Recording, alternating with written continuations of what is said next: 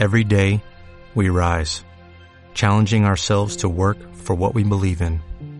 At U.S. Border Patrol, protecting our borders is more than a job, it's a calling. Agents answer the call, working together to keep our country and communities safe. If you're ready for a new mission, join U.S. Border Patrol and go beyond. Learn more at Hacemos que te enganches a la radio y mucho más cuando sabes que es de acá. FM Los Carrales, la radio de la zona.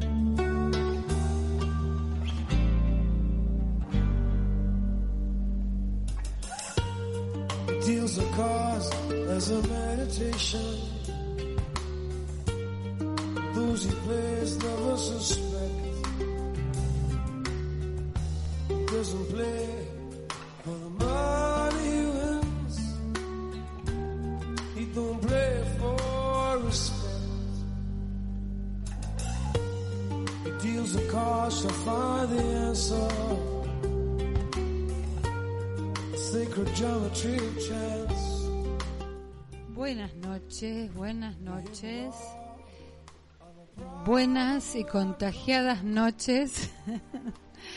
viernes 13. Hoy es un viernes 13, güey. gente. Estamos acá al aire en chat privado.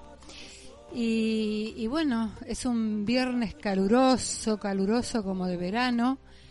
Y con, aparte debe ser que estamos con esta sensación como de cierto encierro también, ¿no? Esta cosa de, de que estamos todos guardados, como quien dice. Y bueno, eh, para empezar con el tema del día de hoy, la prevención nos lleva a tener en cuenta la realidad. Pero la realidad, la realidad, ¿existe? Y si nos ponemos a ver lo que el concepto de realidad es, vamos a encontrar múltiples definiciones. En definitiva, hay una percepción subjetiva de la realidad y cada uno vive su realidad. Las estadísticas se hacen para reglamentar las acciones sociales y para ejercer el poder. La realidad es lo que creemos que es la realidad. De hecho, hay situaciones totalmente ficcionales que parecen reales. Hay una película muy conocida norteamericana que se llama eh, Mentiras que Matan, donde eh, a través de esta película se muestra cómo inclusive se mezcla la política con, con, el, con la ficción. Y, eh, es una película en la cual está Dustin Hoffman y Robert De Niro, que se fabrican una guerra que nunca existió. Bueno, eh, esto se hizo en un set de, por supuesto, de filmación, ¿no? Y así, así como eso, bueno, la realidad es realmente lo que el relato que cada uno de nosotros va eh, logrando construir sobre la realidad, ¿no? Se inventan guerras y también epidemias para generar miedo y controlar. El fin de los medios pareciera que es el de informar, pero sabemos que son formadores de opinión, por otro lado, así se los llama, ¿no? Como que los medios y los diferentes medios tienen mucho que ver con lo que llamamos la realidad. Terminan decidiendo sobre la justicia, sobre la economía, pero sobre todo sobre nuestra forma de vivir. Esto que estamos viviendo con el coronavirus tiene mucho de película apocalíptica, donde se cumplen los peores vaticinios. Recordemos las pestes medievales. Seguramente habremos escuchado todos alguna vez hablar de la peste bubónica, de bueno, de las dos pestes, la peste la peste de la viruela, que fue otra de las grandes pestes de la Edad Media, y que dejó un saldo de millones de muertos. Lo que pasa que en esa época la población mundial era mucho más reducida, ¿no? Bueno, en este momento, en este momento el mayor contacto es virtual, en este momento, el peligro está en la manipulación enorme que tienen las redes y los medios masivos de incomunicación. Uno de los elementos requeridos por el virus es el aislamiento. Esto es la base de la ruptura de la fuerza grupal y del poder social. De hecho, la marcha del 24 de marzo ya se suspendió, por ejemplo, hoy. Así como esto, las clases en universidades, bueno, todo tipo de eventos, eh, digamos, que, que conlleven un grupo de gente interactuando en vivo y en directo, se han suspendido. Hasta nuevo aviso. Por causa, como dicen, todos decimos, por causa de fuerza mayor. ¿no?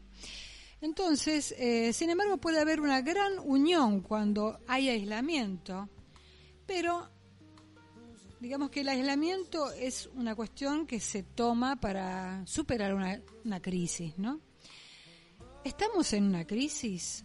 ¿Es real el grado de peligro de este virus?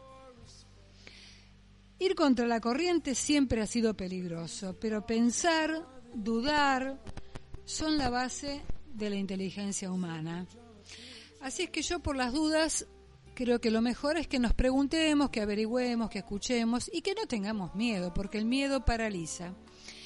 Lo primero que hicimos eh, el día de hoy es ponernos en contacto con el asesor eh, de salud pública de Exaltación de la Cruz, el doctor Héctor Nani, para preguntarle acerca de cuáles eran las indicaciones precisas que él sugería para con el municipio específicamente, porque ya sabemos, escuchamos todo el día en televisión lo que se dice con respecto a, nivel país, a nivel de, de las medidas a tomar, pero se me ocurrió que era interesante preguntarle al doctor, conociendo, dirigiendo él la política de salud del lugar, dándonos indicaciones y su punto de vista sobre lo que compete al municipio. Y esto es lo que nos decía.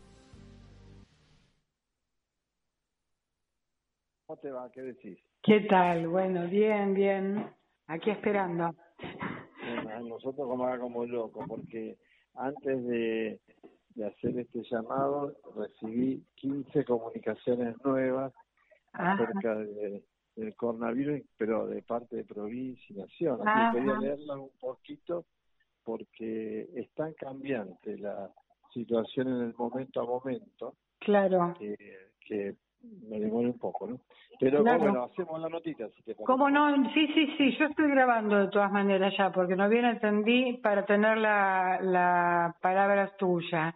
A mí lo que me interesaría, sobre todo porque ya se ha hablado tanto de esto, me interesaría saber, circunscrito a lo que es nuestro ámbito, ¿no? De nuestro municipio, cuáles son las sugerencias así de, de lo cotidiano, ¿no? Que podríamos bajar o transmitir. Que, Perfecto. Eh, a eso sobre todo me parece que, que apunta lo, lo que lo que podemos lo útil diría exacto lo útil lo concreto a la gente a, a toda la gente de nuestro municipio sí Dale, buenísimo bueno ¿querés que empiezo yo nomás así Sí. ¿O vos me preguntas primero cómo grabas? Claro, no, no, no. Lo, eh, la idea es esta. Eh, se está hablando, se están tomando muchas medidas que tienen que ver con el aislamiento, ¿no es cierto? Y con, eh, con la higiene, por supuesto, de las manos y con el evitar el hecho de, eh, por ejemplo, una cosa que se habla todo el tiempo y se muestra son los barbijos, que los barbijos son para las personas que ya están con el, con el virus, ¿no? E infectadas. Exactamente. Exactamente. Es para cubrir para aquellas personas que eh, están infectadas, entonces vos, digamos, es como que vos prevenís la salida de, del virus de esa persona a los demás pero no serviría en el caso de defendernos más a los que estamos sanos. Exactamente, tal cual. ese sería el concepto fundamental. Eh, mira, yo creo que localmente lo que nos está costando un poquito de trabajo es que la gente tome conciencia de los viajeros que vienen del hemisferio norte. Ajá. Que ya esto se generalizó entonces, en realidad el problema eh, es gente que viene en el ámbito nuestro local, más que nada de Estados Unidos. Gente que ha, ha viajado a Nueva York, Los Ángeles, Miami, Orlando, que es la zona de mayor frecuencia, que ellos vienen y te dicen que nosotros estamos sanos o donde yo no estuve, o donde yo estuve, perdón, no había eh, enfermos. No, esos pacientes que vienen de lugares del hemisferio norte, toda la zona de Europa, toda la zona de Estados Unidos, cualquier sea de las costas este oeste, o que venga de los países asiáticos, que ya sabemos que son los que primero cayeron, nosotros, todos esos individuos tienen que caer en cuarentena. Cuarentena en su casa, encerraditos, toda la familia, 14 días. Eh, si ellos necesitan algo, tienen que llamar por teléfono a sus amigos, sus amigos le alcanzan las cosas, se las dejan afuera de su, en su hall de entrada, en su puerta, ellos ellos abren la puerta, introducen los alimentos, las distintas cosas que les haga falta, pero se quedan adentro y no salen afuera. No salen a hacer los mandados, ni mucho menos. Cuando viene alguien con el mandado, se lo tiene que depositar en una zona donde no están en contacto, después el, el mandadero se va y ellos toman los, los, las cosas que necesitaban. Eso es lo que más nos cuesta trabajo. Nosotros en el distrito no hemos tenido aún ningún caso infectado y de los llamados casos sospechosos que el paciente pensó que era sospechoso, no lo fue. o sea que fue negativo, digamos. Sí.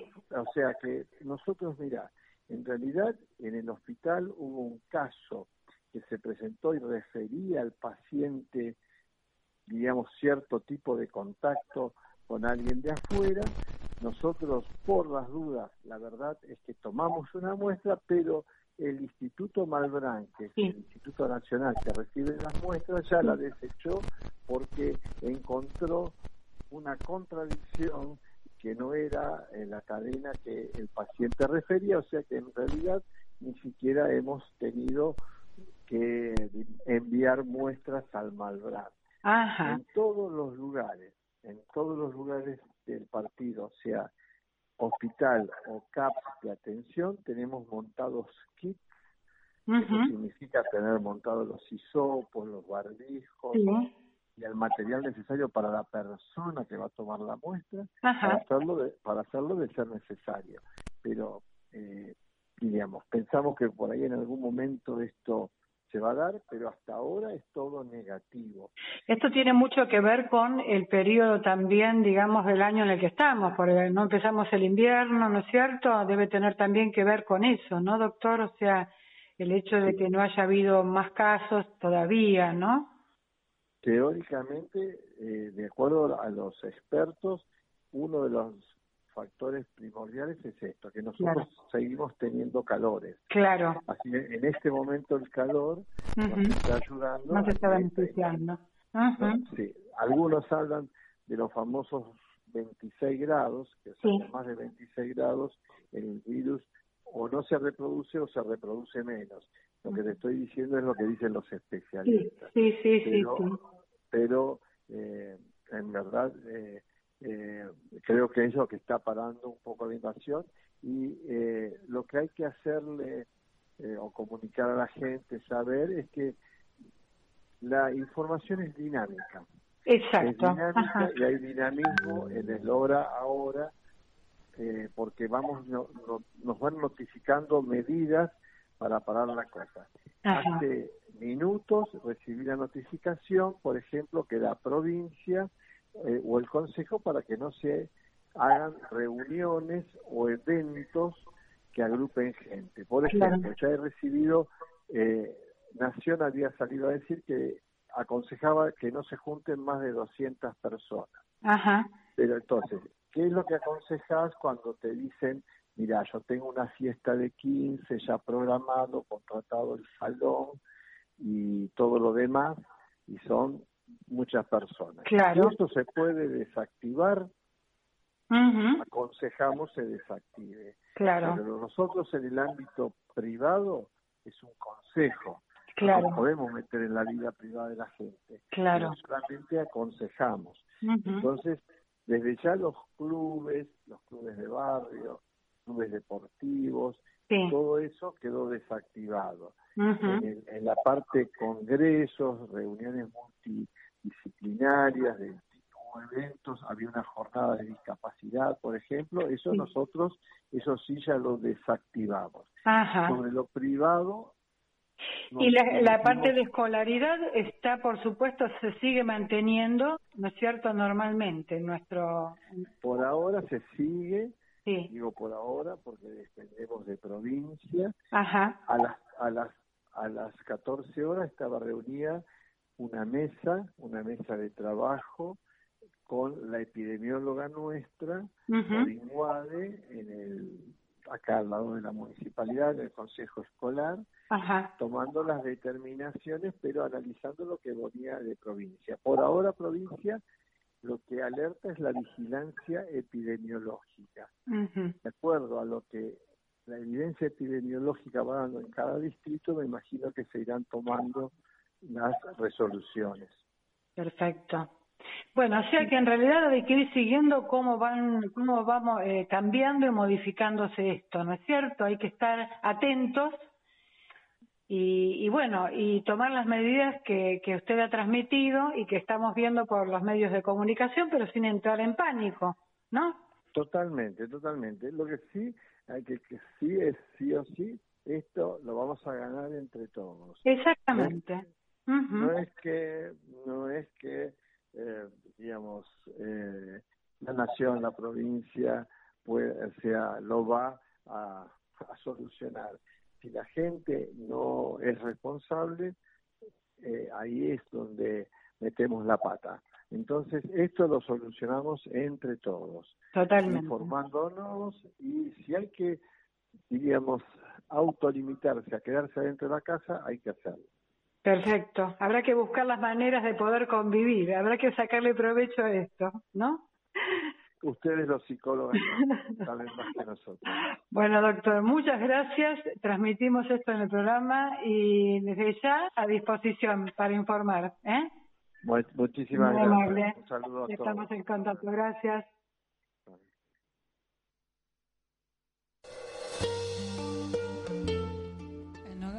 Acá estábamos escuchando entonces eh, la palabra del doctor Héctor Nani y que es el asesor de, salud del municipio de Exaltación de la Cruz. Y bueno, de alguna manera para contarnos cómo las medidas que se están tomando, cómo se están llevando a cabo. A mí había algo que me, causaba mucha gracia, Chino, que está acá el Chino Juárez. Buenas noches. Buenas noches, ¿cómo andan? Había algo que me causa gracia a mí, es que la gente se pone barbijos y están con los barbijos, y los barbijos es para los enfermos, no es para la gente sana para que no se contagien, no es un no es una protección para no contagiarse, que eso lo aclaró el doctor Nani recién. O sea, eso es para el enfermo, para que no contagie a las otras personas, pero en realidad los que están enfermos, la verdad, no están como para contagiar a nadie porque no van a estar dando vueltas por ahí con una neumonía grave. ¿Eh? puede ser, puede ser también un poco de falta de información o, lo que nosotros queremos entender como, como información. o sea, a ver, me queda bien un barbijo, igual queda ah, bueno un barbijo. Por favor. Queda bueno un barbijo así, andando en la calle. Una onda que vengo de Estados Unidos o vengo de viajar. Claro, ¿viste? No, no, vengo de, por eso, del Chaco, por ejemplo, donde sí hay casos y hay pueblos aislados, ¿viste? Claro, claro, pero bueno, queda bueno un barbijo, ¿viste? Porque te hace muy cool. Claro te da un aspecto, ¿no? Como te da otro aspecto, te da otro aspecto. Y, si venís de Italia, por ejemplo, viste que ahora Italia está, chau, venís de Italia, venís del norte de Italia, no venís de uh. los napolitanos, no venís de la parte, digamos, del Piamonte. La claro, venís de la parte esa muy, muy. Eh, con mucha historia. Cool, con mucha historia. Con mucha historia y, con mucha, mucha plata, Y encima venís enfermo. enfermo. che, vamos a, ir con algo de música mientras tanto y vamos a homenajear a un señor que creo que ayer, antes ya cumplió, hubiese cumplido años, Papo antes de ayer creo que Anteayer era eh, Sucio y Desprolijo, que no me encanta esa canción porque me siento muy identificada. Yo también. Vamos con Papo entonces. Sucio, pero muy desprolijo. A las mañanas son iguales. Historias novedosas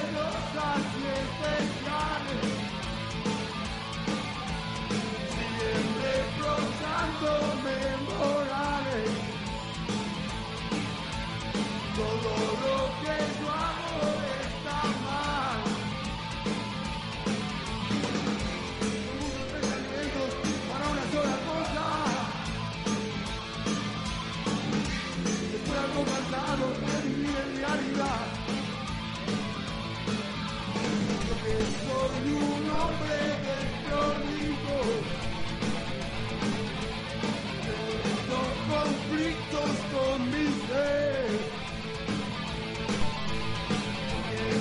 En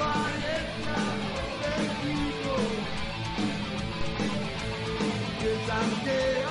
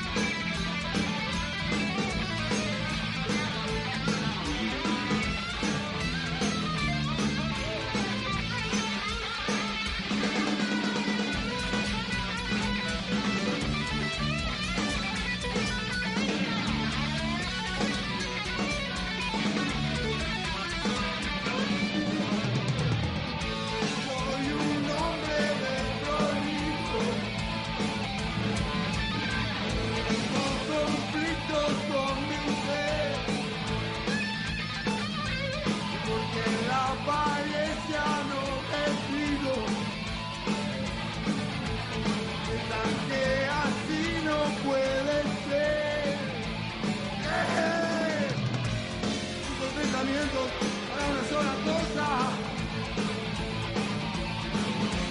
Estoy algo cansado de vivir en realidad. No cambia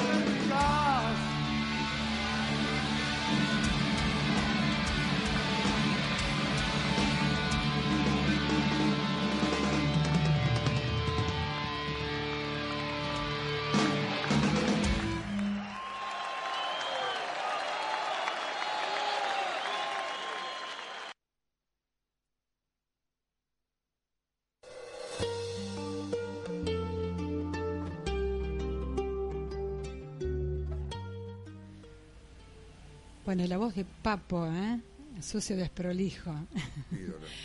Como para romper un poco con tanta tanta higiene, che, tanta higiene, tanto al- alcohol en gel. Yo el alcohol en gel, la verdad que no no me atrae. Me atrae el alcohol de otra manera, pero en gel no. Si es. Malbec es otra cosa. Si es te bueno, gusta el alcohol, bueno.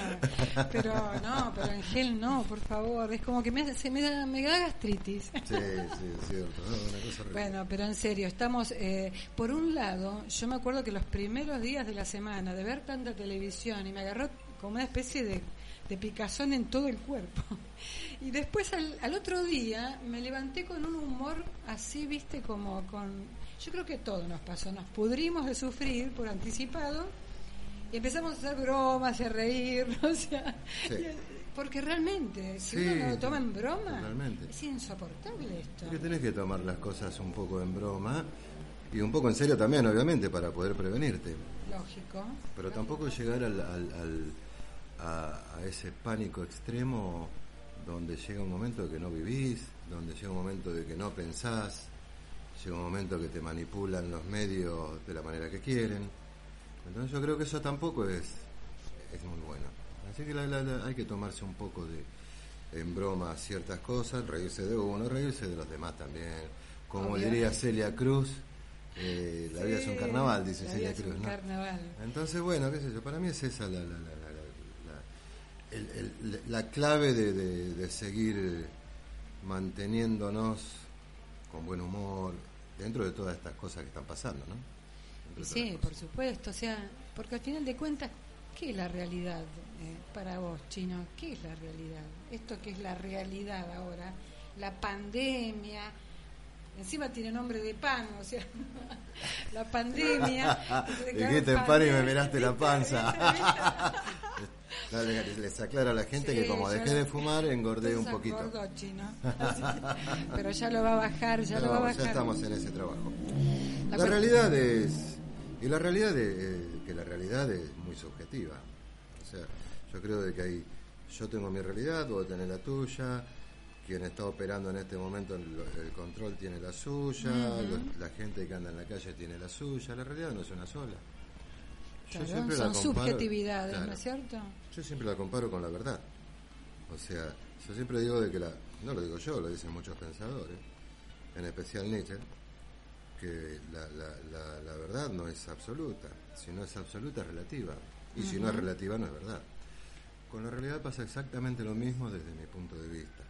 Si no es la realidad para mí es distinta que para vos y así sucesivamente, entonces no estamos hablando de una realidad absoluta, porque si para que decir que una realidad es realidad tiene que ser una en su totalidad. Entonces todos tenemos de diferentes realidades. Por eso es subjetiva, y al ser subjetiva no es absoluta. O sea que cuando hablamos de la realidad, digamos, cada uno la mira y la ve desde donde está parado, sentado. Exactamente. Algo así como el famoso mito de la caverna platónica, ¿no? Exactamente. veía las sombras en la, en, atrás de la, caverna, lo que se reflejaba. Y en definitiva, cuando hay estos consensos sociales que aparentemente hay una realidad consensuada, como en estos casos, bueno, hay consensos que han llamado a esto que estamos viviendo una pandemia, ¿no? Sí. Inclusive ayer cuando se declara, eh, no digamos un estado de sitio, pero se declara eh, de alguna manera la vigencia de estas dos leyes penales para la gente que incumpliere los mandatos de conservar esta cuarentena medio rara porque dura 14 días. Es una cuarentena, una catorcentena sería, no sé cómo se diría. Claro, bueno, ya estamos en una imposición ahí. Claro. Que sin duda es con la mejor intención. Seguro, más bien. Más bien. La idea es que no haya contagios o evitar dentro de todo lo posible la propagación de casos y aparte no es algo que se haya decidido en nuestro país solo, sino que esto se ha decidido a nivel mundial. Primero la OMS, la Organización Mundial de la Salud, decretó este estado de pandemia, o sea que esta, este virus ah, se manifestó en, en, todo el mundo, prácticamente en todo el mundo, por eso se lo decretó pandemia. Ahora, más allá de esto, bueno, están las políticas que en ese sentido van coincidiendo todas eh, para los mismos lugares, o sea, aislamiento, aislamiento y aislamiento. Salvo la concurrencia, creo que a los colegios que por ahora acá en el municipio y en provincia de Buenos Aires. Sí, continúa, la clase continúa. ¿no es cierto? No puede haber reuniones de padres. Ajá, claro, tenés razón, sí. Una de las cosas que escuché es que continúan. Sí, que decían que los chicos son formadores muy importantes con respecto a transmitir conceptos a su familia de cómo hacer, de cómo hacer las cosas, de cómo cuidarse y que por eso se los considera muy importantes en medio de una crisis como esta. A los chicos, sí, sin duda alguna. Nosotros tenemos mucho que aprender de los chicos, muchísimo. Sí. Pero mucho, ¿eh? Yo estoy acostumbrado a trabajar con chicos desde mi punto, desde mi, desde mi formación de, profesor de música. Sí. Y es increíble los chicos como cómo se solidarizan con el otro, pero enseguida ellos no tienen problemas de, comunicación, no tienen problemas de, nada. O sea, son hermosos. sí, porque sobre todo si se trata de un terreno, por ejemplo, como la música, ¿no? Que les baja un poco... Si hay diferencias entre ellos, creo que en un ámbito así las dejan de lado. Sí, ellos dejan todo de lado.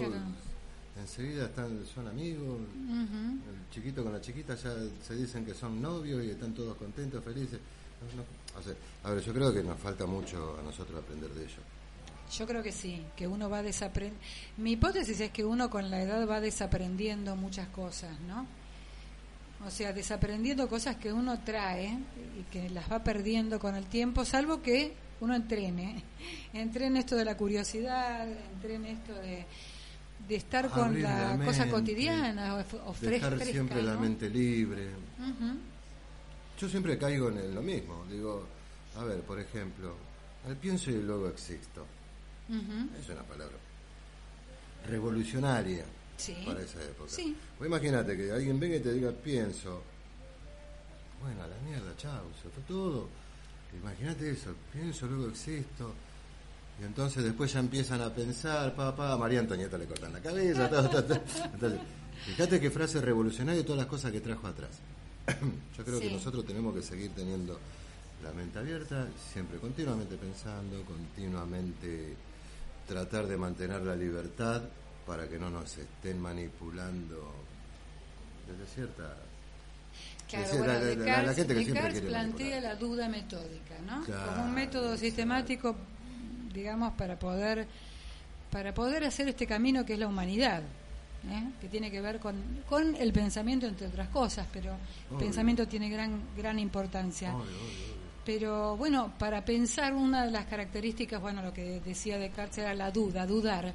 Por eso yo cuando pensaba hoy en este tema del coronavirus, yo la verdad es que al menos dudo de ciertas cuestiones, pero bueno, digamos que los, hay que tomar en cuenta que las disposiciones que se toman se toman para la preservación de, de nuestra sociedad, de nuestra vida, y también para el respeto de, la, de las opiniones de quienes están dirigiendo en este momento los distintos destinos de los distintos países del mundo. Sí, sí, obvio. O sea, pero esto no quita que, por ejemplo, no dudemos acerca de la información que recibimos. Obvio, ¿Eh? Eh, o sea, yo soy de pensar, y no solamente yo, mucho, que las informaciones están manipuladas sí, al menos son tendenciosas, ¿no? Tienen un objetivo. Tienen un objetivo que desgraciadamente van hacia los intereses de un determinado sector. Tal cual. Eso es así. Tal cual. Eso no cabe ninguna duda. Por eso es muy importante de que tengamos cuidado con las informaciones que recibimos, por lo menos pensémosla. Exacto. Tomémonos cinco minutos y a analizar. no agarremos todo lo que viene así de golpe porque podemos entrar en un pánico terrible y vamos a andar como Walking Dead se llama la, serie. sí. Claro, imagínate, matándonos entre Hay mucha gente, te voy a decir, que uno mira y ve gente muerta por todos lados. Sí, sí. Es como que hay mucha gente muerta. La gente que no piensa, que no siente, hay mucha, ¿eh? Uno ve y está lleno, está lleno de gente que anda como zombies por la calle. Y ahora con esto, que uno va y le tocan bocina y te pasan por encima, y esto sin el coronavirus. Ahora con esto, bueno, ya directamente... Puede llegar a ser cualquier cosa. Yo acá tenía, me, me mandaron un audio, ¿no? De un médico, un, un especialista infectólogo, Pablo Goldsmith, que está en este momento en Francia y está él emitió una opinión bastante interesante acerca de este fenómeno del coronavirus. La verdad que es un, audio largo como para pasarlo, lo vamos a pasar con Claudia, pero es muy largo y yo los invito a buscarlo, los voy a subir en el muro de, mío. Eh, pero a grandes rasgos, ¿qué es lo que él, plantea? Primero, que mm, lo que está sucediendo a nivel mundial es una es de una actitud abusiva por parte de los medios de comunicación para con la población la población mundial. Él dice así como hay eh, formas abusivas de tratar a alguien o de maltrato genérico o de bueno en este caso hay una actitud abusiva por, por parte de los medios de comunicación. Eh, y que están generando a través de la influencia que tienen eh, pánico. Y por de tal manera que eh, esto termina haciendo que las personas perdamos nuestra propia capacidad de decisión porque al tener pánico nos paralizamos. No se paraliza el pánico paraliza. Bueno, entonces lo que él plantea así a grandes rasgos es que en realidad eh, este diagnóstico de coronavirus y de la gravedad de esto surge de China, que los chinos es la primera vez que hacen una evaluación con respecto a que el coronavirus estaba vinculado a la muerte de tales personas con casos que en otro momento que ya se conocen. Según el, eh, Goldsmith, esto ya pasa, el coronavirus tiene años. Según él, muchos ya hemos tenido coronavirus y estamos vivos y, y hasta hemos hecho anticuerpos. Lo que él propone es hacer un estudio de cultivos para averiguar qué clase de anticuerpos tenemos muchos de nosotros con respecto al, coronavirus. Él propone esto como una medida interesante. Claro. Entonces él dice, eh, en realidad si uno va a los números, a las cifras, es menos significativo la cantidad de, casos de muertos y de, infectados que, que otros años, que años anteriores. O que otras enfermedades también. Y aparte, dice él, es menor con respecto a la gripe, a la gripe, la influenza común, y, se podría comparar con, con muertes o con casos de neumonía de los clásicos. Él habla de que, por ejemplo, eh, la medicación es uno de los antibióticos más conocidos y que, según él observa, la diferencia en el, digamos, en la reacción de los enfermos muchas veces obedece a que la droga que se les da en algunos países está mejor, digamos, es más pura que en la que se proporciona en otros países. Y que esa diferencia tiene que ver con la impregnación del, del antibiótico, por supuesto con la con las consecuencias, ¿no? Entonces eh, él toma todas estas variables como para tener en cuenta y dice esto es una cosa creada, una alerta, una alarma creada como para no se sabe qué, pero es una cosa abusiva, excesiva. Y dice de última si se aísla a todo el mundo lo que se está logrando es perder o sea, que, que perdamos todos contacto unos con otros y perder mucho en cuanto a la economía mundial, porque indudablemente se paralizó la economía mundial, hay daños a nivel económico, social, cultural, y esto no lo podemos negar, negar ¿no? No, no podemos negar eso, tampoco podemos negar la existencia de una enfermedad que, que está preocupando. Por eh, supuesto. Así que bueno, más o menos esto era lo que, o sea, Sí, yo me replanteé cuando escuché a este hombre. Él plantea también que está el caso del dengue, que es un tema mucho más eh, aparentemente grave, porque tenemos muchos casos de dengue. Nosotros tenemos el mal de Chagas, por ejemplo, lo que es el Chaco, Tucumán, parte, y bueno, el sarampión, que provoca por falta muchas de muertes vacunas, el mal de Chagas. sí. provoca muchísimas muertes. ¿sí? y bueno, yo creo que no yo creo que es como dice, estoy muy de acuerdo en lo que dice. Sí, este, Pablo este Goldsmith, sí. Eh, en una palabra lo que nos está diciendo, lo que más o menos venimos hablando. Tratemos de no entrar en pánico, tratemos de analizar un poco, o sea, veamos eh, cómo sobrellevarlo. Claro. Vayamos sobrellevando la situación, pero tampoco sin perder esa ese buen humor, esa ese ir a comerme una pizza y ciertas cosas a ver, una reunión familiar, bueno, ya está. Y va a haber que estar con la familia, chino. va a haber que estar con la familia. Como yo le decía al doque, ¿cómo se va a hacer? Porque hay gente que no se ve con la familia, porque están con los celulares, cada uno con su grupo, y chao, o sea... Si no se ven en Navidad. Por eso, se ven en Navidad, los cumpleaños a veces, ¿viste? lo, lo más rapidito posible. Claro, lo más rápido posible. Entonces, Entonces eh, ¿Vos qué decías? Hace un rato estábamos hablando de, la cuarentena que es de 14 días en, Italia, que vos decías que en Italia les están tienen estos italianos son de lo peor. Claro, ellos son tan sofisticados, ¿viste? Que ellos tienen todo, se les sirve todo en bandeja. Como decía el doctor. no te olvides el doctor Nadine decía, hay que llevarle las cosas a la puerta. Rómulo y Remo. no sé, eso. O sea, hay muchas cosas ahí en Italia. Sí, Obviamente que tiene que tener privilegios. Sí, bueno, este privilegio, este privilegio. A ver, contalo, ¿qué era lo que pasaba? Porque vos lo leíste, esta información. Hay una, hay una empresa muy importante de pornografía que se llama Pornhub. Ajá. Y les está, dando, les está dando por internet, por televisión, por todos los medios, sí. pornografía gratis a los italianos que están en cuarentena. Eso se eso porque son italianos. Son italianos. Se pasan alemanes, por ahí les ponen música lírica, o les ponen óperas.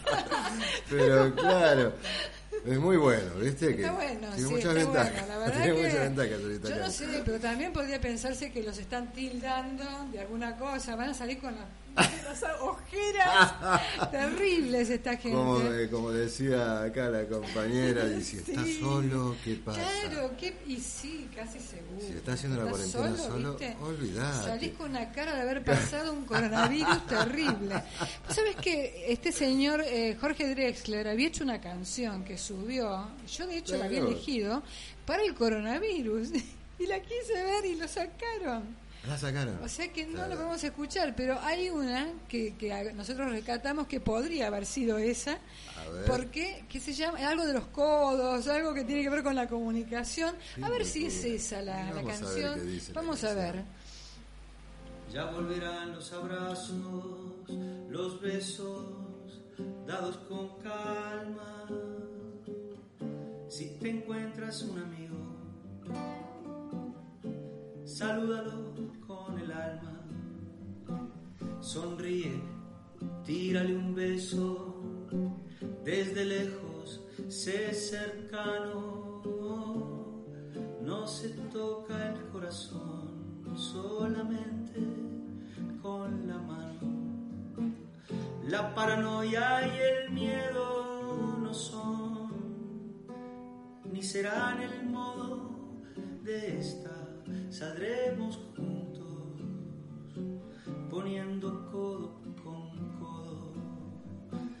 Mira a la gente a los ojos, demuéstrale que te importa. Mantén a distancias largas tu amor de distancias cortas. Si puedes, no te preocupes parte ya alcanza y dejar que sea el amor el que incline la balanza. La paranoia y el miedo no son, ni serán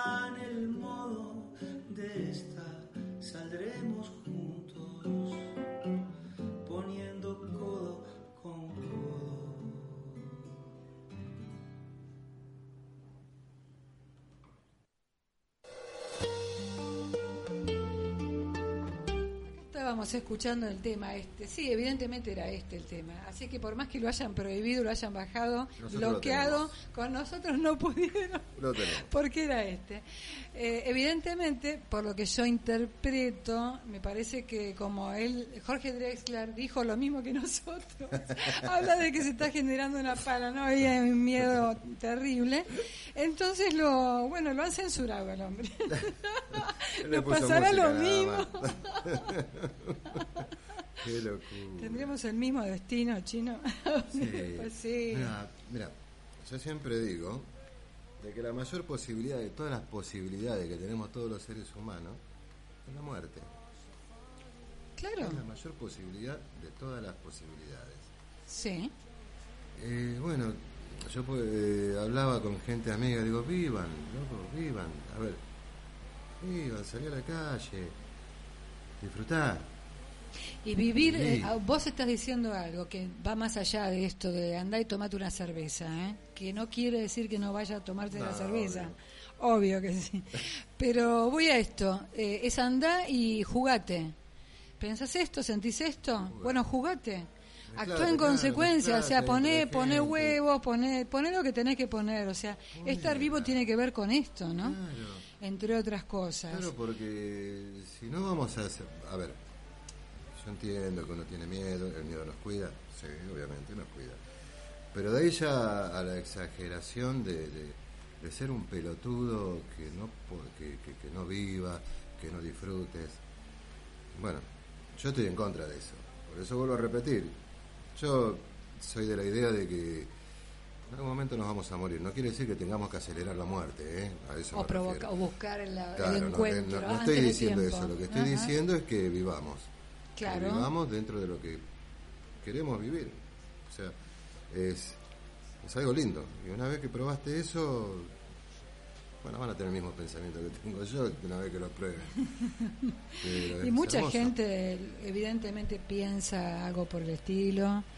Creo que mm, el pánico es una cuestión que se puede provocar fácilmente porque es una forma de ejercer la influencia que se tiene sobre de que, que una sociedad tiene sobre su gente. Esto es la gente todo junto no obviamente. A ver que nadie nos yo vuelvo a ser reiterativo en esto, ¿no? Que las medidas que se tomaron eh, están con muy buenas intenciones, de eso a nadie le cabe duda. Pero a mí no me gusta que me impongan cosas, a mí, por ejemplo, porque obviamente de que voy a respetar cada, cada paso para que esto no se, no se expanda más.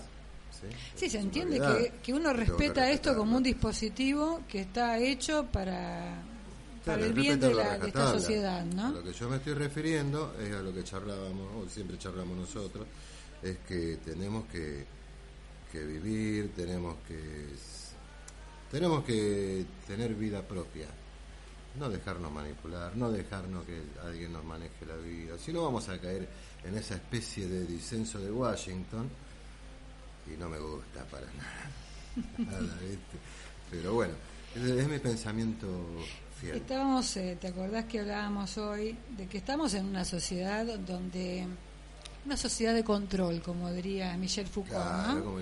Una sociedad de, control donde todo está pretendidamente bajo control, pero todo se ha descontrolado un poco, bastante. todo descontrolado. Entonces, eh, cuando se perdió el control, aparece un intento de recuperarlo, de restituirlo, y aparece el pánico, ¿no? El pánico, sí, exactamente. Y como ya dijimos, el pánico paraliza. Exacto. Y si el pánico paraliza, no tenés, eh, no tenés acción.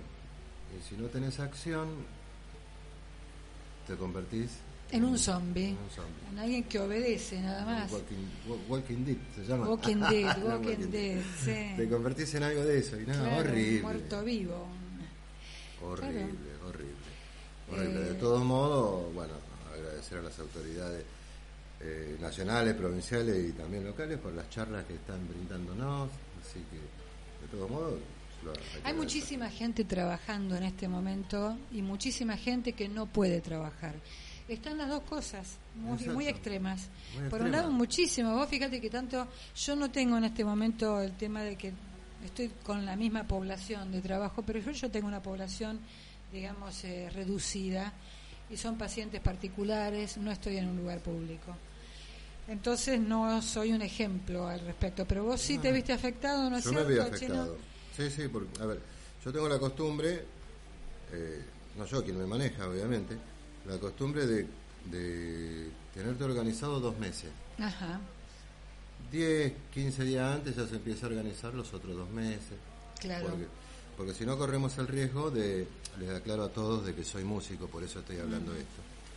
Corremos el riesgo de que comiencen a, a, pisarse fechas o tal vez cargarse un poco más y yo no tengo ganas de, de, de, estar sobrecargado porque por lo mismo que estaba diciendo recién me gusta vivir. Pero bueno qué pasa con todo esto bueno ahora esos dos meses desaparecieron. Claro. Desaparecieron los dos meses que yo tenía organizado en materia en materia de trabajo. Claro. Y bueno, a mí ya se me puso peligroso, no solamente a mí, sino a otros colegas y seguramente a otras personas que no son músicos, pero hacen otro, otro tipo de trabajo. Y también está, está desorganizado, en especial, a ver, eh, en especial a los que trabajamos por cuenta propia. Claro. Eso nos mata. Claro. Nos mata mucho. Bueno, Osvaldo Beluto, un, amigo sindicalista él, y entre otras cosas, él decía su punto de vista, ¿no? Que esta es una enfermedad que le está tocando a un grupo social que no es el grupo social de menos dinero, pero está, está pegando en todos a la larga por la porque bueno hay gente que no puede parar de trabajar 14 días como así no, así nomás. No se puede. o sea gente que deja de trabajar 14 días y no come después. Entonces esto lo tenemos que tener en cuenta. La gente que está eh, siendo como la que va de alguna manera provocando esto no a propósito pero que viene de viajar de otros países y demás es gente que puede estar por ahí en cuarentena, porque es gente que viene viajando con cierto poder adquisitivo, de hecho, se desplazan en aviones, se desplazan de otra manera. En cambio, uno ve gente que se desplaza en colectivos, subtes y demás, lleno, que si hubiese un infectado, ¿qué pasaría? O sea, esto es, com el albañil, que ellos eh, son, eh, trabajan por jornal, el, albañil, el pintor. Sí. ¿Qué pasaría si lo, lo encerrás 14 días? Son tres semanas que no cobra. Exactamente. ¿Quién le garantiza a esa persona después que, que le paguen esos días, nadie te lo va a pagar, obviamente. Por eso es muy importante que sigamos las reglas, en especial la gente que viaja, que viene, que yo sé, yo me imagino que debe ser muy rompepelota estar 14 días encerrado. Pero bueno, pero, tienen que hacerlo. Eh, también es rompepelotas escuchar lo que estamos escuchando a diario. Mira, la Feria del Libro se cerró. Eh, Bafichi no se va a hacer. Eh, la, mayor bueno todas las cosas de las cuales uno disfrutaba comúnmente que tenían que ver con público bueno desde la música el teatro todo lo que lo que tiene que ver con el intercambio social que para los seres humanos es algo eh, muy muy nutritivo ¿eh? eso ya está suspendido hasta hasta nuevo aviso digamos o sea encima que es angustiante que uno no sabe cuándo va a reinstaurar más allá de los 14 días que cada persona le toque por cuando empezó la cuarentena, no sabemos cuándo termina. No sabemos, supongamos, supongamos que empeora un poco. Claro. Se va a comenzar a extender. Exacto. Se va a extender esa, esa, esa, esa restricción que, que pusieron. Y bueno, ¿Qué vamos a hacer? Mira, una de las cosas que yo le decía al doctor Nani era con respecto a que acá en la Argentina está beneficiando el tema del tiempo. Porque todavía no es invierno, entonces eh, los casos de coronavirus aumentan con el frío y el calor los tiende a menguar bastante, porque no soporta el virus el calor. Estaba pensando ¿no? que hay una famosa novela que se llamaba La peste de Albert Camus, Albert Camus es un pensador francés de la época de Sartre, ¿no?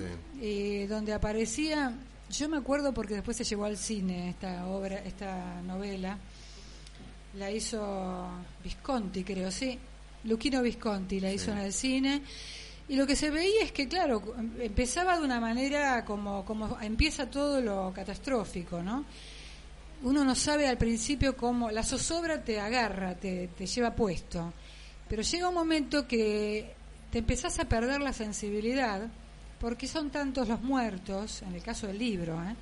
tantos los muertos, tanta la situación de como que ya llega un momento que todo te da lo mismo. El, el protagonista es un médico, que es el que tiene que estar al frente de esta situación, ¿no? Entonces eh, llega un momento que eh, es como que entra a no importarles la vida o la muerte, le da lo mismo y aparte, cuando se va haciendo muy largo todo, ya no quedan esperanzas prácticamente. Y ahí es cuando cede el virus o cede la peste, cuando ya nadie esperaba nada, cuando ya ahí es cuando cede la peste. Yo me acordaba de esa esa novela que realmente vale la pena el que le guste, Albert Camus, aparte un tipo que no solo un novelista sino un pensador muy importante, francés, francés exactamente, argelino. Argelino, es del sur exactamente. Eh, acá tenemos que está haciendo aguas este señor Grimaldi, que lo que, vamos a llamarlo para... ¿Cómo que no? Pero bueno, a ver, estoy viendo... Eh, bueno, dice que tiene poca señal, que ahora va a estar con wifi. Así que cuando, cuando vayamos ahora a escuchar algo de música, que vamos a escuchar algo de, de los pordioseros, ¿eh? que es una banda que justamente eh, es la banda que representa el señor Colo Grimaldi, de Capilla del Señor. Entonces vamos a escuchar este tema, ¿cómo se llama? A ver, a ver, si no... ¿eh? Pánico, así se llama. Bueno, vamos con Pánico y después vamos con el señor Colo Grimaldi.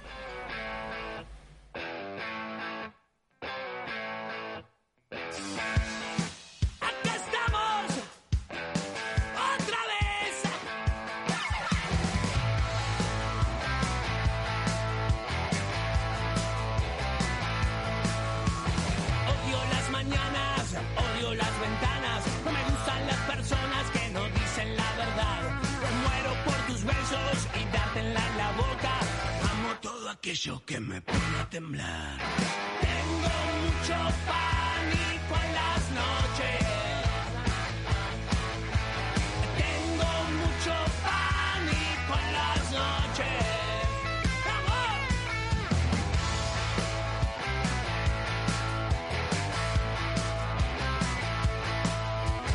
No confío en la gente que anda siempre sola. No me caben esos chetos que se sienten rockstar Odio las mañanas, odio las ventanas.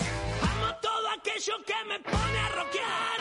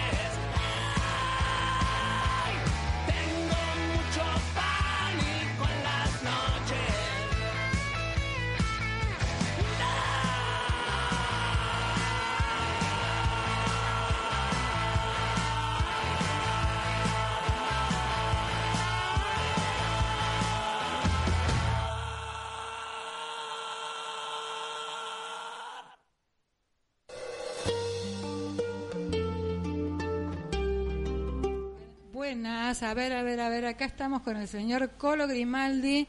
Eh, después de haber escuchado a los jóvenes pordioseros, ¿eh? que estábamos escuchando recién. Bueno, Colo, ¿se escucha? Ahí te escucho, ¿qué tal? Buenas noches. Ah, para ustedes, para vos, para el chinito, mi amigo y, y todos los oyentes ahí de la radio, del programa. Bueno, acá estábamos escuchando a la banda que vos estás, entre otras, ¿no es cierto?, que vos representás. Y bueno, nos estabas diciendo, justamente, le estabas diciendo al chino el tema de las consecuencias que tiene, bueno, entre otras, este tema del coronavirus y cómo está interrumpiendo también con todas las cuestiones, eh, bueno, tu trabajo, tu, tu tema de artístico, ¿no? El tema de las representaciones que haces de artistas. ¿Cómo es eso? ¿Cómo? Contanos un poco. Bueno, vos sos de Capilla del Señor. eh, Sí, yo soy nacido y criado, como dicen ahí, en Capilla del Señor. sos un Nick. claro, claro, nací ahí en, ahí en la clínica del doctor Terrodosa, frente a la Plaza San Martín. Ajá. y como es, y, sí, es un problema, o sea, es un problema, o sea, en realidad el problema es el coronavirus, el verdadero problema. Lo otro, eh, hay que resolverlo, o sea, es un lío reprogramar porque ya hay fechas dadas, hay que correr de agendas de los lugares mismos, pero bueno, es un problema, pero bueno, pero está bien. O sea, uno no puede estar en contra de lo que está pasando, que es un problema realmente que le está pasando a la gente y, y bueno, y tenemos que poner las estar, pilas. y- habrá que estar en cuarentena, Colo. ¿Qué pensás? ¿Cómo será eso? Estábamos Yo, hablando. yo pensé que, vos sabés que yo siempre creí que la cuarentena de 40 días, ahora me doy cuenta que son ¿Viste? 15, ni ¿Viste? raro, Yo también ¿eh? decía lo mismo. Yo hablaba que es la primera vez que escucho cuarentena de 14 días, loco. Es algo como achicado. Son mini Porque digo, cuarentenas. Hay que estar en cuarentena por 15 días, y me sonaba rarísimo, no son 40 días, porque cuarentena me suena a 40, a mí, no a 15. Claro, pero estas son mini cuarentenas, son más modernas. ¿Qué sería si no una, quince, una quincentena? Si no, no sé qué serían. No sé, algo, algo así, pero igualmente tenés que estar aislado. Nos decían acá que tenemos que nos tienen que traer la- las cosas a la puerta. No podemos entrar en contacto con la persona que nos la trae, así que chao, ¿eh? O sea, me dejas la cosa en la puerta, yo abro la Pero puerta. tan así es. Eh, a Eso es lo que aconsejaron. ¿Viste cómo es en los telos? Así, tal cual como los, perdón, ¿no? Pero eh, en los... No sé, no sé, nunca fui. Nunca fuiste, no, perdón, él tendría que haber informado. Yo, bueno, Escuché, mira, yo, yo veía mucho las películas de Almeida, ahí mostraban, pero para mí es raro todo eso. bueno, es algo así, mire. Yo le explico. Usted está adentro con la señorita, señora o señor, no sé con qué usted iría. La verdad que la Yo- intimidad yo- yo- suya en- es suya. En mi caso, señorita, en mi caso, señorita, pues quiero estar con el señor que esté, no tengo problema. O sea que sería señorita, digamos, o señora también puede ser, ¿por qué no? ¿No? Señora, señorita, obviamente, Exacto. pero, Entonces pero usted, dentro de la forma de la... Usted... Bueno, mirate. ¿Sabes? Vos te- que tener la cosa y, y, y esperen y no, no piensen mal. Una vez fuimos con los chicos de la banda a tocar a... Creo que fue Uruguay, me parece. Bueno, creo que fue Uruguay, fuimos a Uruguay y fuimos, y fuimos a dormir en un telo. Fuimos todos de la banda en un telo porque era, no sé si porque era más barato, porque no había hoteles, pero la cuestión es que cuando entramos yo dije, nada, ¿y esto? Era todo rojo. Había que, había que, había que descansar, ¿viste? Ajá. Pero no sabés cómo, no sabés cómo nos cargábamos el otro día, cómo nos reíamos. Pero tuvimos que ir ahí por, porque no sé si es porque no había porque era barato, no sé por qué. Claro, Pero porque eran muchos en la misma habitación. No, había varias habitaciones, pero cuando yo no entro a la habitación, no imagínate, yo creo que fui, no me acuerdo si con el bajista, con quién, de, de la banda, porque nos separábamos de algo. Y yo cuando entro en una cama de dos plazas y me espejo en el techo y cosas, y loco, ¿y esto qué es? Todo. Pero bueno, vamos- fuimos a descansar en realidad, y había que descansar porque venía un show, así que, ¿qué va a hacer? No, es una... ¿eh? O sea que es una anécdota. O sea que, Pero pero, no bueno, en ese no caso, en ese caso te ¿Eh? llevaron, te llevaron la comida así como, como yo te digo, que te la dejaban afuera. No, no, Ah, no, no. porque fuimos, salimos tipo, qué sé yo, tipo 5 de la mañana y, y dormimos hasta las 12 y a la- cuando levantamos nos bañamos nos fuimos la miércoles. Nos fuimos, era... No era un lugar me muy fino. No era, no, no era un lugar muy fino. Era un lugar así. Pero dormíamos, me acuerdo que dormíamos más cerca del piso porque cada uno se fue más junto a la cama para dejar y dejamos un lugar en el medio nadie quería tocarse, ¿viste? Nadie quería salir, eh, bueno, querían salir inmaculados de ahí. Claro, Decime entonces una cosa, un poquito. Colo, Colo Grimaldi, ¿cuáles son eh, los artistas que estás representando? ¿Cómo es eso? Mira, yo, te cuento, Tan yo te cuento, yo-. Mira, yo te cuento, yo yo en realidad laburo de manager de Joven por Cero, o sea, que es la banda con la que yo trabajo, hace como 20 años, y, y después trabajo, trabajé con un montón de bandas, pero pero no fijo, sino por, por show o porque me llamo para trabajar con ellos, por ejemplo, o porque voy a laburar a show con ellos.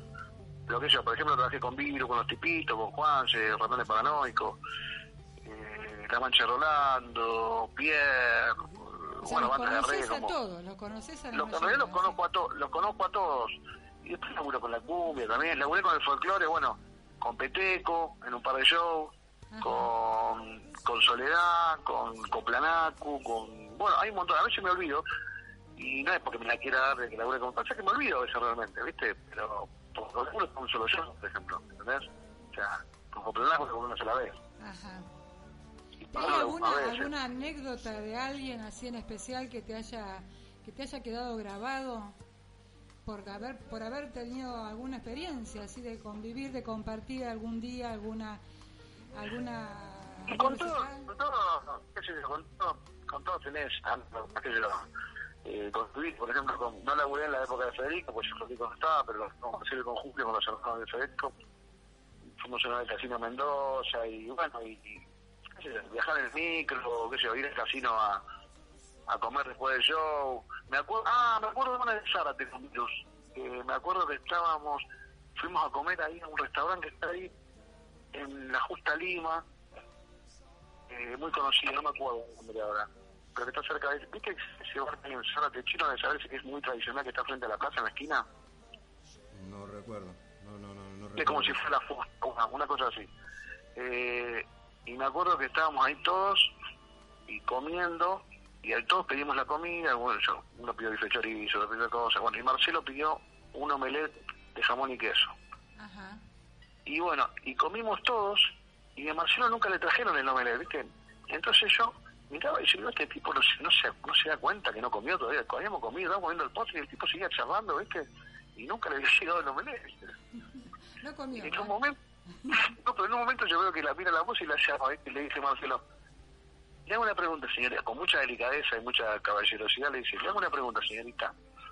Eh, ¿La gallina la encontraron ya? Y le dice, ¿qué gallina? Dice, la que puso el huevo para mi omelé, le dice. Pero muy, muy discreto, estuvo muy bien. Pero fue muy cómico porque yo estaba pensando, y este tipo no se da cuenta que no, no comía y justo pasó eso, yo casi me muero. Bueno, ahora en este, en, los momentos que estamos pasando, estas cosas, viste, no pasan porque uno está en cuarentena de 14 días, como vos bien dijiste.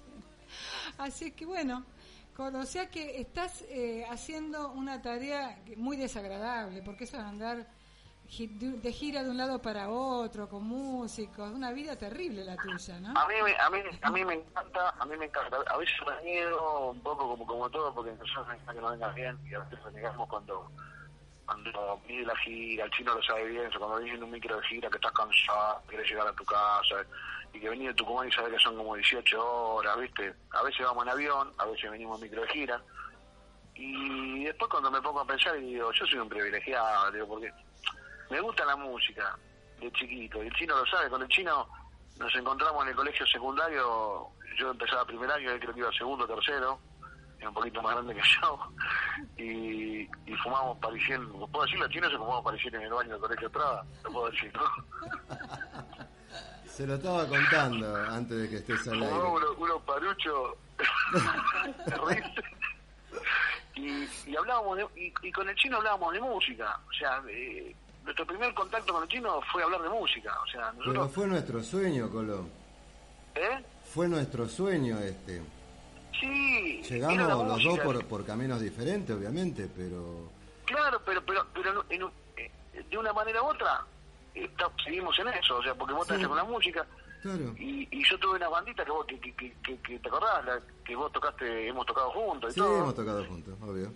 Y, Tocamos con Bob Day en Zárate, ¿te acordás? Eh, con Bob Day en Zárate, sí señor, que vos, que vos viniste a tocar el bajo. Claro. Era tan buen guitarrista que fui a tocar el bajo. claro, que tocaste el bajo, pero vos la rompés, chino. Si vos, a ver, vos tocas la viola así y agarrás un bajo, te mata risa, hermano. O sea, bueno. eh, pero, eh, entonces digo, yo soy un privilegiado, estoy haciendo lo que me gusta. No hay nada más lindo en la vida que laburar en lo que a uno le gusta.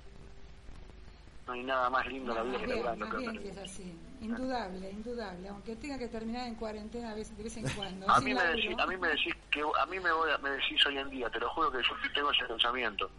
Vos me decís, te voy a dar un laburo, no vas a programar en la música, vas a ganar el doble de lo que ganás, o vas a y yo prefiero seguir laburando en la música porque laburo lo que me gusta.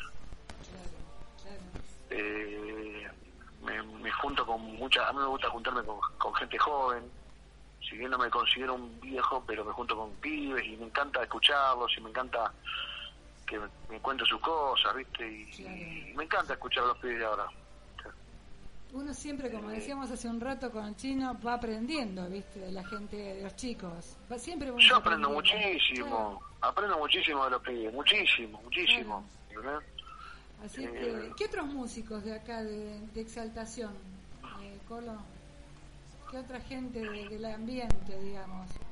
Bueno, yo, yo hay un chico ahí en Carrales que es un amigo que lo quiero muchísimo, se llama David Cardoso, que, que lo quiero mucho, lo conozco hace mucho y bueno, lo conozco a los chicos de Cosa Rara, lo conozco, bueno, al chino, al hermano del chino que, que también tocaba con él, a, eh, en Capilla, bueno, estoy un poquito, como que se me borró un poquito los pies de ahora de Capilla porque como yo los fines de semana estoy mucho afuera, y cuando vengo a Capilla me quedo mucho con mi vieja, mi casa, descanso y como que perdí un poco el hilo de lo que hay en Capilla ahora, ¿viste? De la- las bandas nuevas. Claro, claro. Pero, pero sé que andan esos pibes de, de Sigma que andan muy bien, esos chicos. ¿Qué Que, fenómeno este el del rap? Es un tema que me, me- me llama mucho la atención, este tema del rap, de los raperos, por la cuestión social que tiene, que, que, que significa para mí, ¿no? Eh, en Capilla hay grupitos de chicos que se juntan para hacer rap, eh, creo que es en el Paseo del Arco Iris o en, o en el otro, en lugares así públicos, y hacen, no me acuerdo cómo es que le llaman, vos debés saber estos desafíos de... Batallas. Batallas, sí, batallas. no, no, no sé cómo se llama, pero pero eh, eh, lo tengo visto de las películas americanas. Claro, bueno, pero acá Eh. se hacen, ¿eh? en tu pueblo. en tu pueblo. ¿En serio? Sí, señor, se hacen ahí. Las batallas ¿Pero qué día? famosas. Mirá, tenemos que averiguar, pero acá en Cardales también se hacen, enfrente acá ¿Pero de en la serio, sí? Sí, ¿en serio? Sí, sí, Colo, sí. Sí, sí. Pero qué, qué, qué, qué- fuera de todo que estoy, ¿eh? Hay que ponerse al día. Ahora que está, vas a estar en cuarentena probablemente, te podés poner a indagar y de paso nos informás. En el Pero próximo vos decís que los raperos van a ir, se van, haremos- se, van a, ra- se van a rapear de lejos igual porque por el tema este del coronavirus. y seguramente, seguramente. Colo, un tema que nos elijas para que pongamos acá, que escuchemos y compartamos con nuestra audiencia. A ver, ¿qué nos sugerís vos? ¿Qué tema musical? Y bueno, mira, a, a, a mí, me- a mí me gusta mucho, a mí me gusta mucho todo en la música, todo, a mí me gusta mucho todo, o sea, escucho jazz, escucho heavy, escucho eh, pop, escucho todo, a mí me gusta la música en general, el reggae, me gusta todo, pero tengo tantas canciones que me gustaría escuchar, A ver, no sé, pero que yo te puedo decir una del flaco Espineta, ¿Sí? Dale, ¿cuál, ¿Eh? cuál, por ejemplo? Vos que ser- cantás una canción del Flaco Espineta que la cantás de otra manera, diferente. Y porque yo siempre trato de, de- de- de- de que no sea igual, ¿viste? porque aunque que no sea igual, que no sea parecido, porque yo no podría cantar nunca igual que Flaco Espineta, el Flaco Espineta es uno solo, pero tratar de tra- tratar de ponerle un poco el est- el- lo de uno, ¿viste? Lo- el, el sentimiento de uno. ¿Cuál, cuál, Pero- cuál, cuál, cuál te, te subo? Quedándote oyéndote. Quedándote oyéndote. Bueno, entonces te invitamos a que te quedes y que te vayas, pero que no te vayas del todo y que te sigas. eh, te, te tenemos que despedir por hoy y agradecer la presencia. Yo te quiero yo les quiero agradecer a ustedes, eh, a vos Marta y, a- y a- y al chinito querido, que estén haciendo arte, que estén haciendo, difundiendo cosas en, en la radio para la gente, eh, dando información de puede, cosas. Nos, nos No, divertimos. pero, pero dando información, informando de canciones, de, de todos los temas, o sea, viste, yo les agradezco porque es muy linda la radio. Yo, mi viejo, mi viejo que falleció en el 2000, eh, laburó en Radio Belgrano con Mario Sánchez, con, con este, con, con Locati, con, con Rico, eh, los casi casi chiflados, hacían, hacían cosas de humor. Imitaba, era imitador mi viejo y, y mi viejo era de la radio y a mí siempre me, encantó la magia de la radio, así que Una lo magia felicito. especial, sí, totalmente. Bueno, Y vos te imaginas todo, ¿viste? Imaginás a la gente y no la conocés, ¿viste? Claro. La escuchás, no, es genial eso. Es que genial. con una voz uno se puede hacer los ratones perfectamente, ¿eh? Aunque no se ponga paranoico, digo. Se puede hacer los ratones paranoicos, sí. Ponerse paranoico. Te vamos a, ¿Eh? te mandamos un beso grande y vamos a escuchar entonces eh, el tema de Spinetta. ¿Eh? Bueno, yo les mando un beso grande y producto que está en la radio así tomamos una mate y charlamos, ¿les parece? Dale, dale. Chao, Colito. Que la pase Beso bien. grande, abrazo. Chao, chao. Bueno, y ahí estábamos entonces con el Colo Grimaldi, ¿eh? Y vamos a escuchar ese tema para, para él, ese tema de Spinetta, quedándote y yéndote. y deberás plantar y ver así a la flor nacer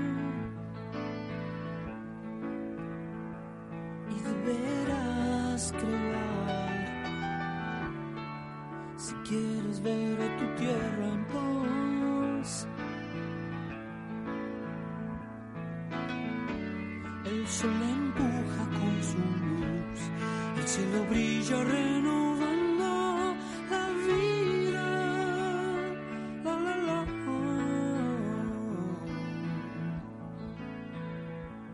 Y de veras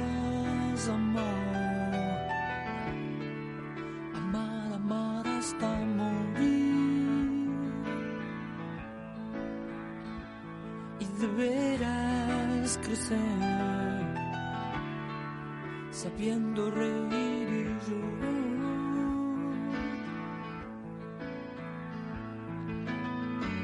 La lluvia borra la maldad y lava todas las heridas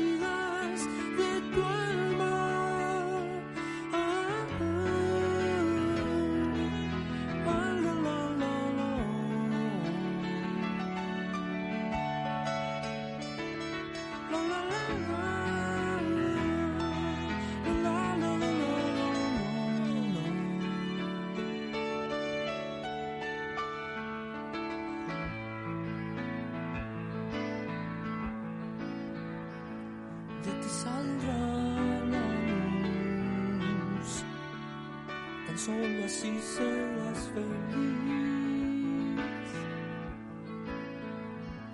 Y deberás luchar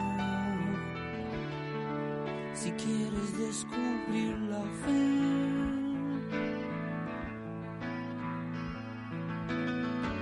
La lluvia borra la maldad y lava todas las heridas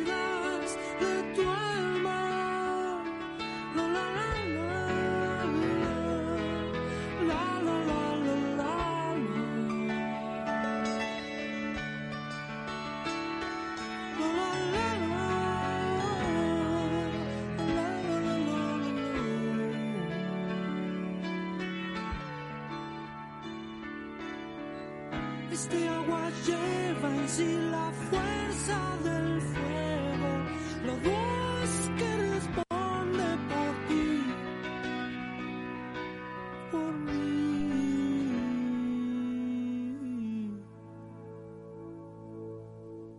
Y esto será siempre así,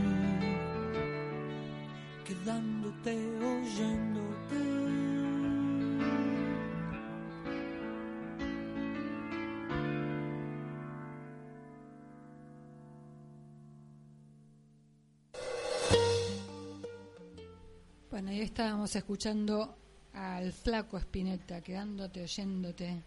Para, este era para el Colo Grimaldi. Bueno, y estábamos hablando justamente acá con el chino que, mm, bueno, que esto, esto tiene una lectura, todo esto que estamos viviendo, tiene múltiples lecturas, eh, hay que leerlo en un, en un entorno, en un contexto. ¿No es cierto que bien puede ser, podría ser un contexto religioso si se quiere? Porque, por ejemplo, el caso estábamos hablando de Edipo, Edipo Rey.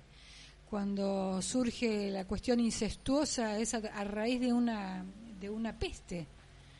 Y el castigo que, se, que el oráculo cuenta eh, es el que se, lo- se le va a preguntar al, ola- al oráculo de Delfos y es el oráculo el que dice, bueno, acá hay un culpable y, y se destapa toda la olla podrida. O sea que acá Ya tendríamos que empezar a ver qué pasa, qué, cómo es la cosa, ¿no? Si fuese por algo religioso, Claro. tendríamos que averiguar cuál es, eh, qué cosa nos estamos mandando mal, qué estamos haciendo mal.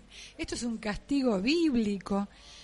Por eso me parece que mejor, mejor pensar esto, leerlo desde múltiples contextos, Sí, ¿no? sí, sí, porque, a ver, como hablábamos recién, si nosotros nos ponemos a hablar con, con un protestante, eh, te va a decir que es bíblico, Ujú. que, y está en todo su derecho a decirlo, porque de hecho en la Biblia se nombran ciertas cosas, lo que sería el las Apocalipsis, plagas, claro, sí, el las Apocalipsis.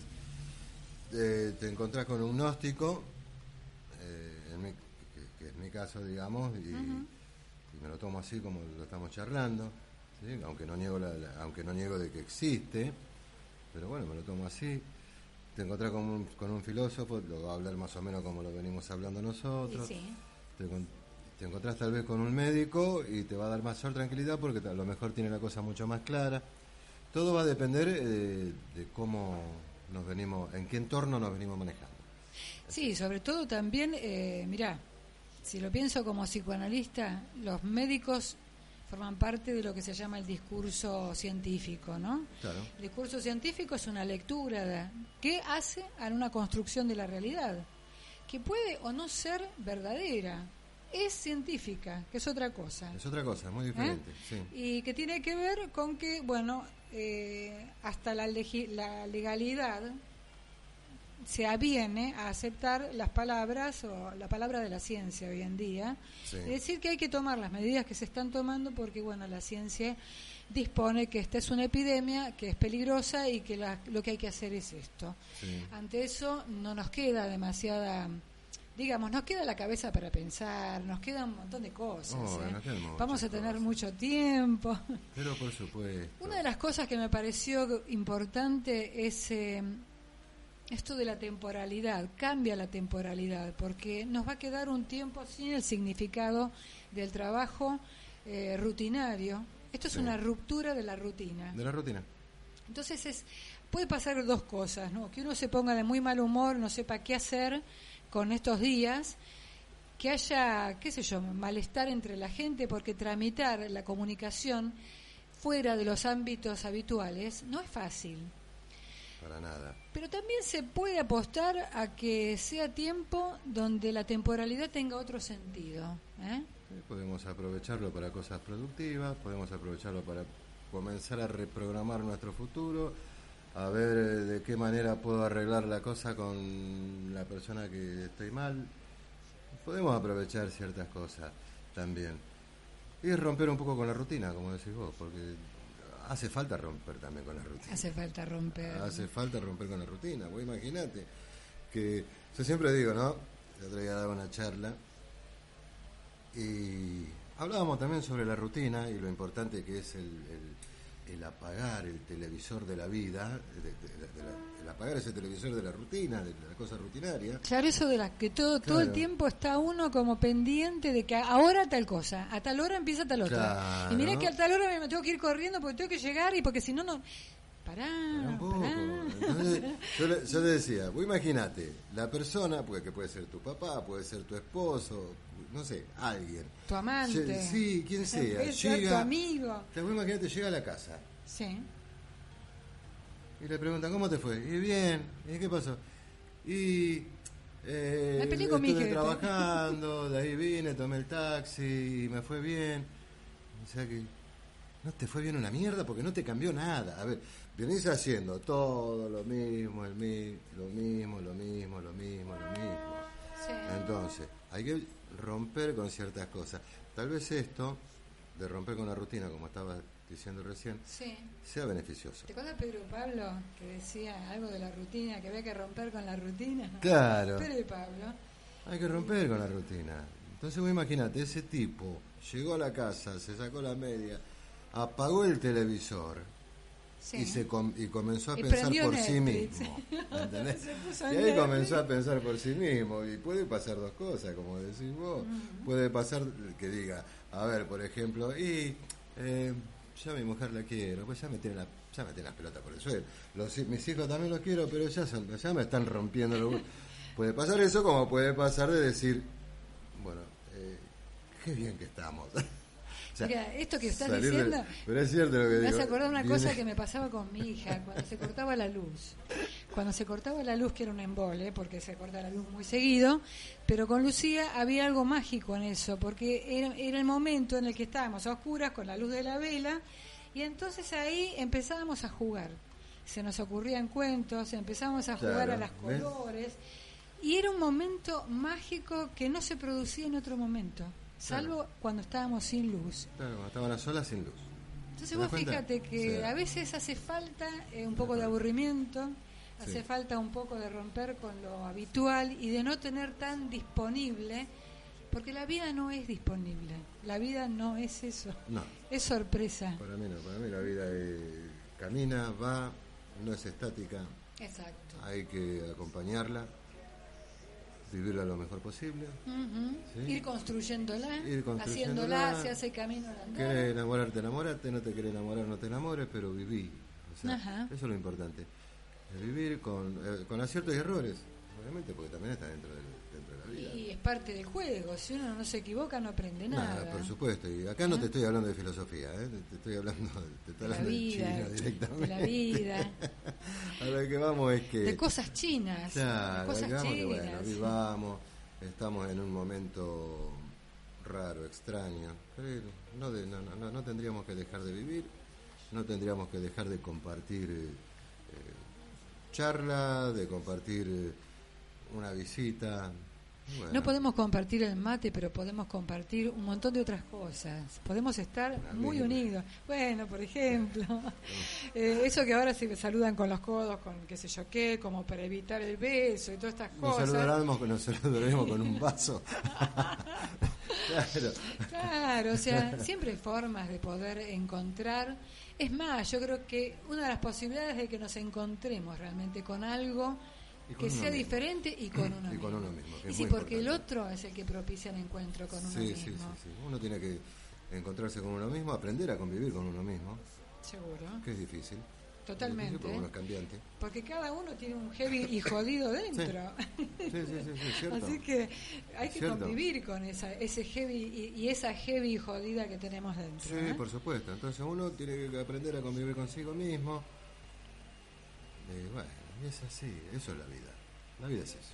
Entonces, eh, ¿a vos qué te parece? Ya que estamos en medio de una de, de una pan- pandemia, Pandemia. pandemia, propongámonos a ver si, primero, en vez de hacer lo que todos los días hacemos, que es pasarle al otro por encima, ir apurados, ignorar al prójimo, tratemos de, ¿eh?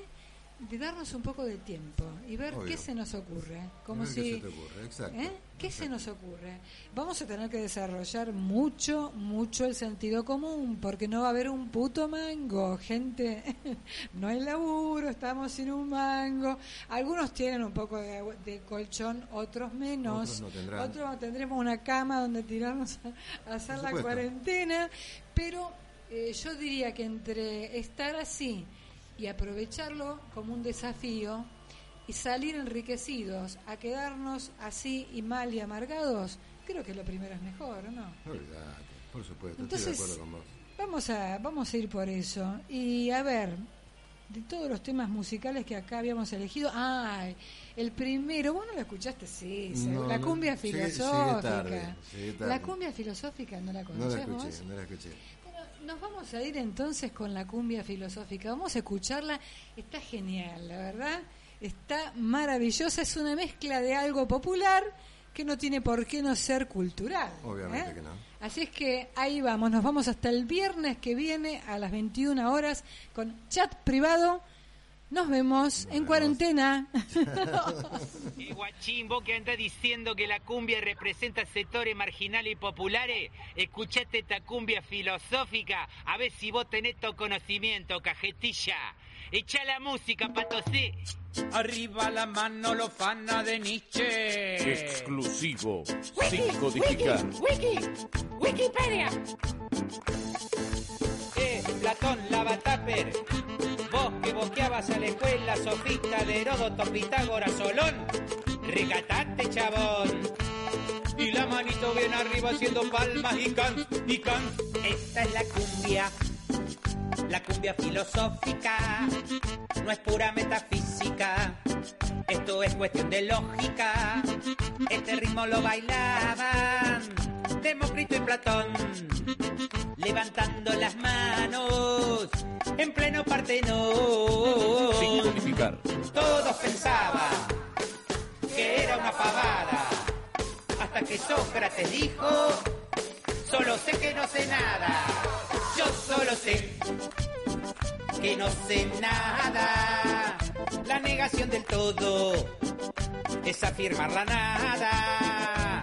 Yo solo sé que no sé nada. Yo solo sé que pintó la reflexión. Esta es la cumbia de la filosofía, que en el griego significa amor por la sabiduría. Filósofos del mundo la bailan sin parar. Aristóteles con palmas no paraba de pensar. El silogismo es por definición dos proposiciones y una conclusión. Lucha de clases, dialéctica materialista, eran los pilares de la teoría marxista. Particular a general, es método inductivo de general a particular. Es método deductivo. Yo solo sé que no sé nada. La negación del todo es afirmar la nada. Yo solo sé que no sé nada. Yo solo sé que pinto la reflexión. Y Billy, ¿te cabió o no te cabió? Y si no te cabió, anda a estudiar como nosotros, corto de letra y filosofía. Exclusivo, sin codificar.